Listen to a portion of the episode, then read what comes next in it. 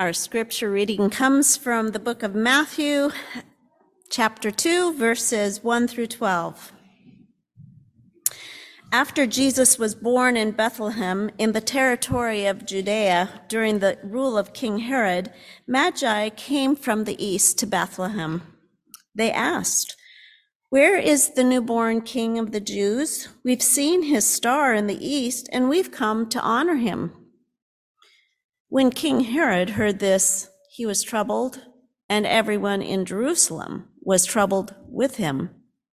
He gathered all the chief priests and the legal experts and asked them where the Christ was to be born. They said, In Bethlehem of Judea, for this is what the prophet wrote.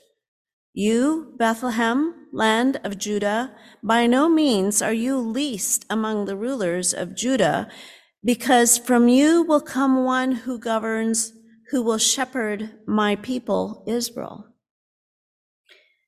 Then Herod secretly called for the Magi and found out from them the time when the star had first appeared. He sent them to Bethlehem, saying, Go and search carefully for the child. When you found him, report to me so that I too may go and honor him. When they heard the king, they went. And look, the star they had seen in the east went ahead of them until it stood over the place where the child was. When they saw the star, they were filled with joy. They entered the house and saw the child with Mary, his mother. Falling to their knees, they honored him. They opened their treasure chests and presented him with gifts of gold, frankincense, and myrrh. Because they were warned in a dream not to return to Herod, they went back to their own country by another route. For the word of God in Scripture, for the word of God among us, for the word of God within us. Please turn in your voices together to 274. See whose glory fills the skies.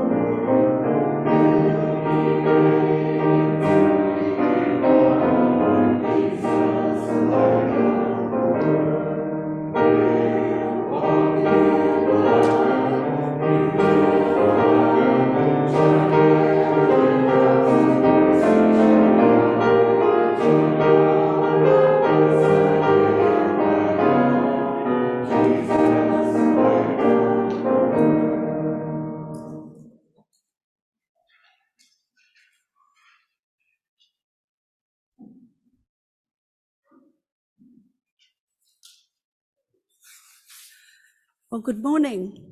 And I'm sorry, I forgot to say, my name is Christine Sine and I use she, her pronouns. Question. Firstly, welcome to Epiphany, but how many of you took down your Christmas tree yesterday or plan to do it today? Yeah, that's a pretty good number, I think.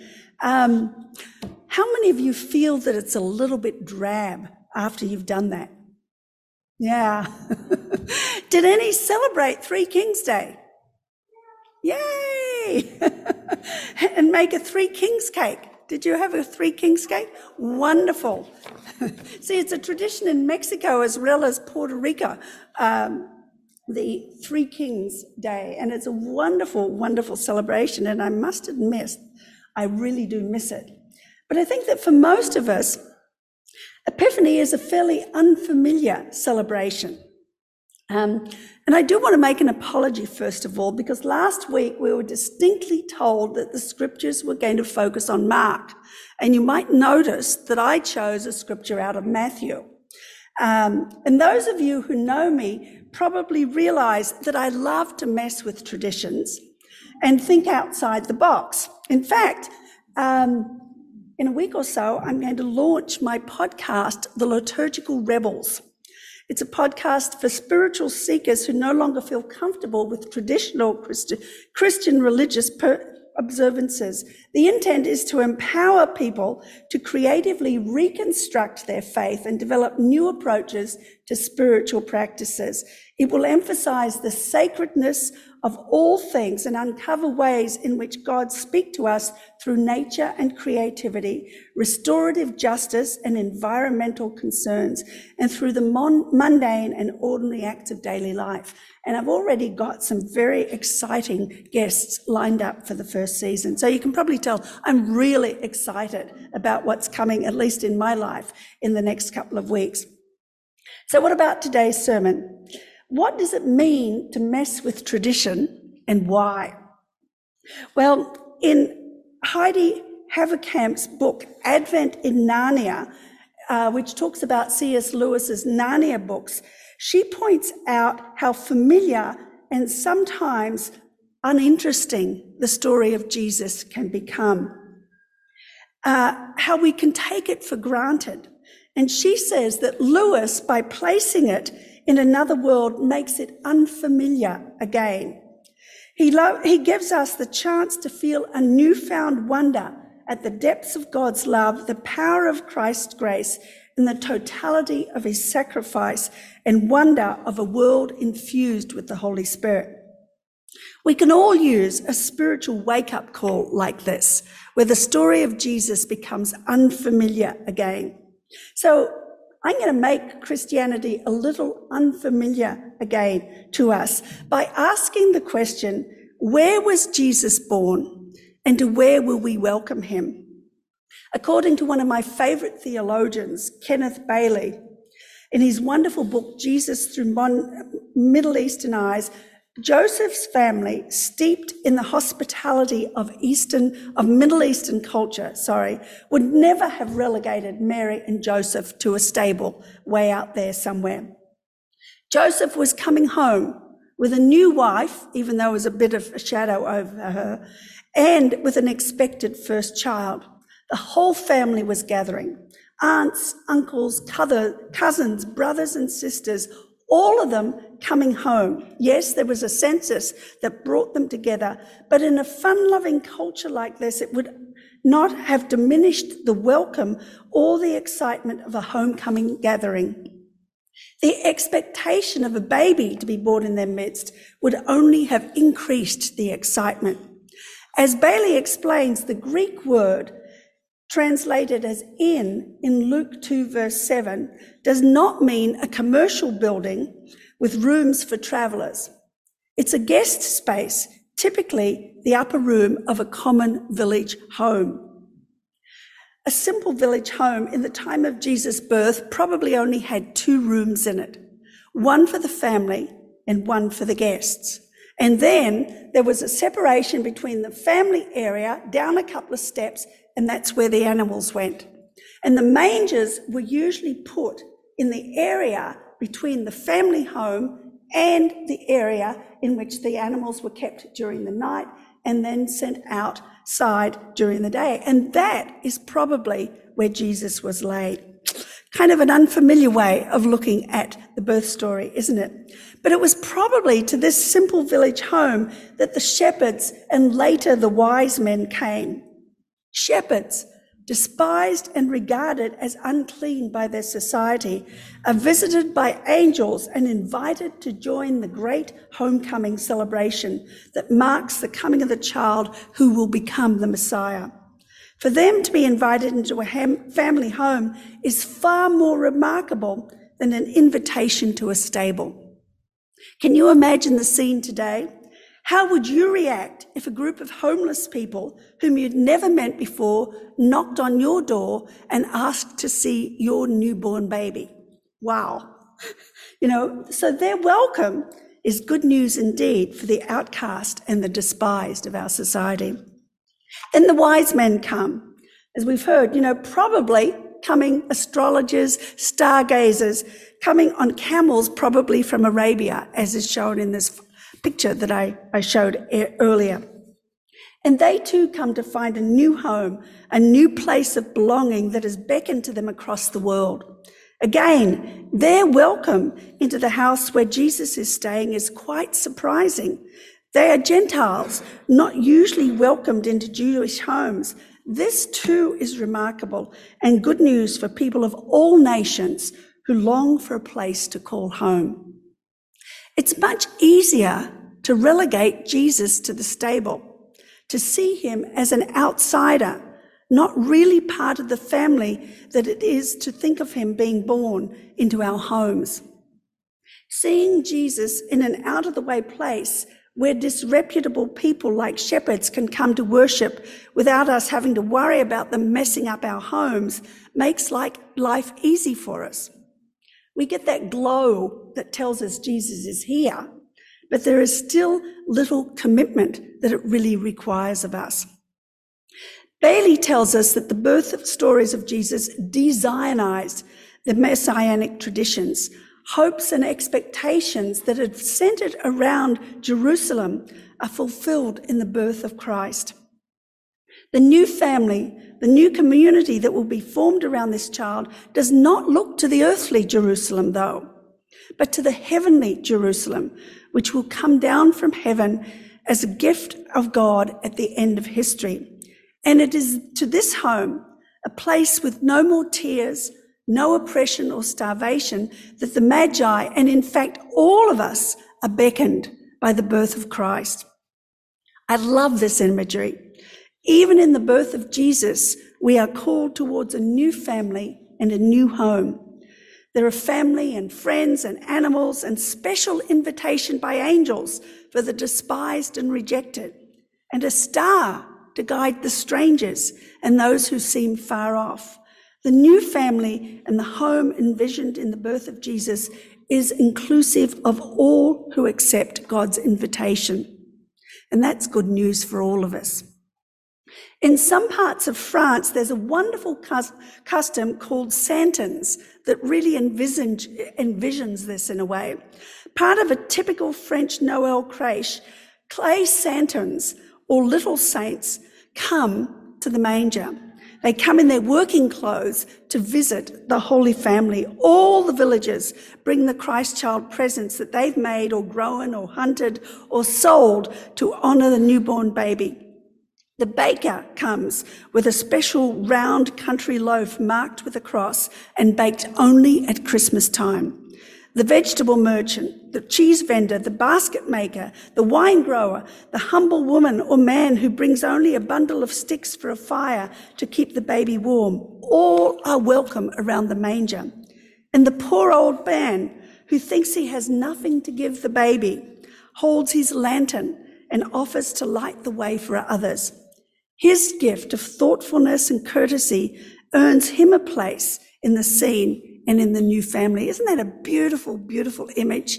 Uh, I've seen some pictures of this and it just kind of gives me a real warm feeling at the inclusiveness that this shows because it invites all the people in our community to stand around the baby Jesus, whether they're rich or poor, black or white, heterosexual, homosexual, transsexual, refugee, immigrant, everybody is welcome. And so the question for all of us, I think, during Epiphany is to where will we welcome Jesus and who will we welcome with him? Do we really want him moving into our homes and bringing his disreputable followers and foreigners with him?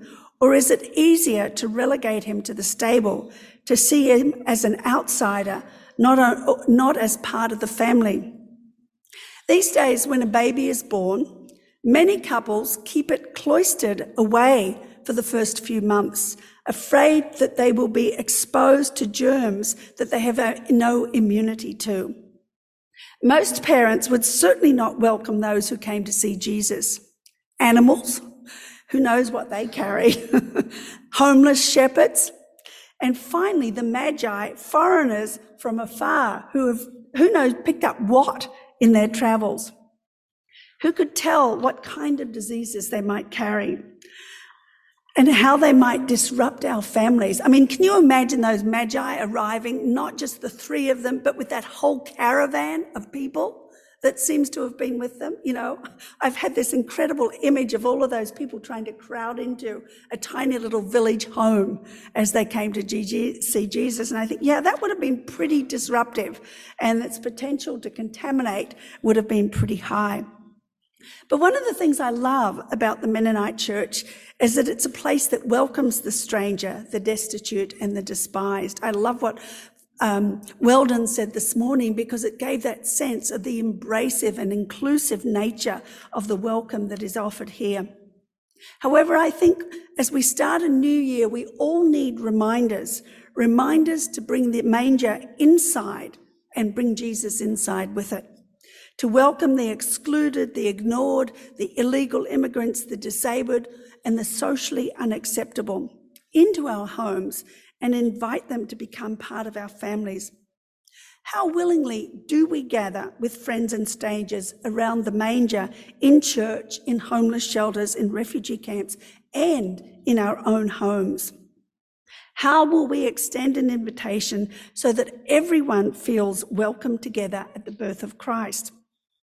I think that Epiphany is a great time for us to ask these kinds of questions. It really is a time for reflection, a time for us to discern what it is that we want to focus on for the rest of the year.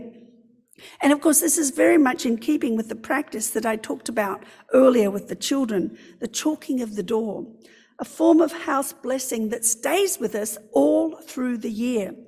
And it's a way of welcoming everybody and of blessing all who enter, exit, and dwell in our home and church, because it doesn't need to be just confined to doing it on a church, I mean, on a home. It can also be done on the church.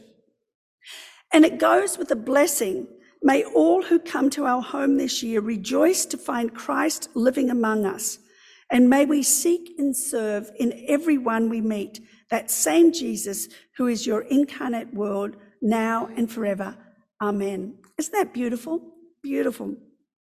One of my friends actually makes a list of all the people who have visited over the year and prays for them after she and her kids have chalked the door.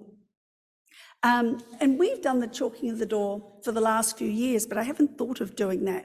And we'll be doing it, as I said, tomorrow with our small community at the Mustard Seed House.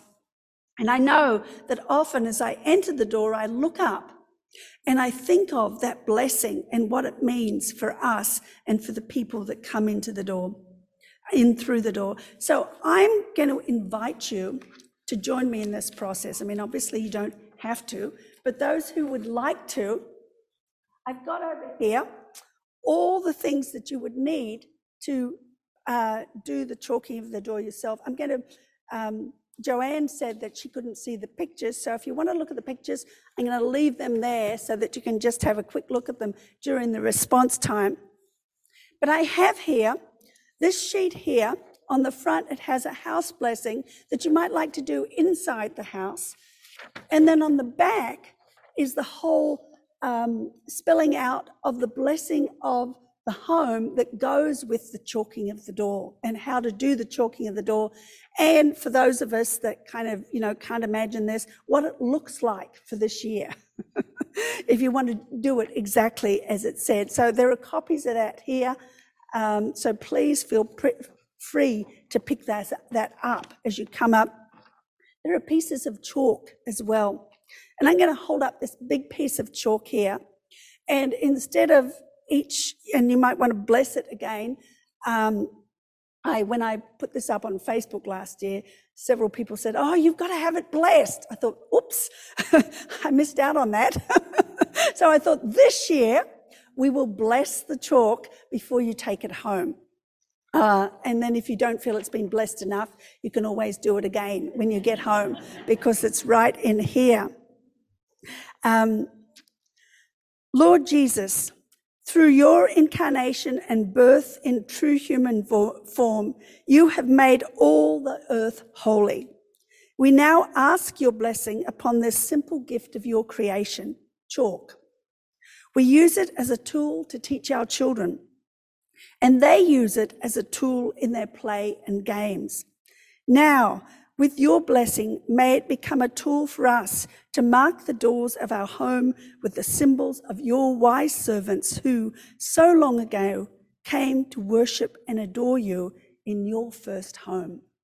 So I invite you to come up, take a piece of chalk home, and mark your door with it if you feel so inclined. Um, and here's the um, uh, again, you know, if you need graphics rather than words, then here is the graphic that you can take. And for the kids, there are some um, templates here that they might just like to colour the doors, or you might like to let them do that.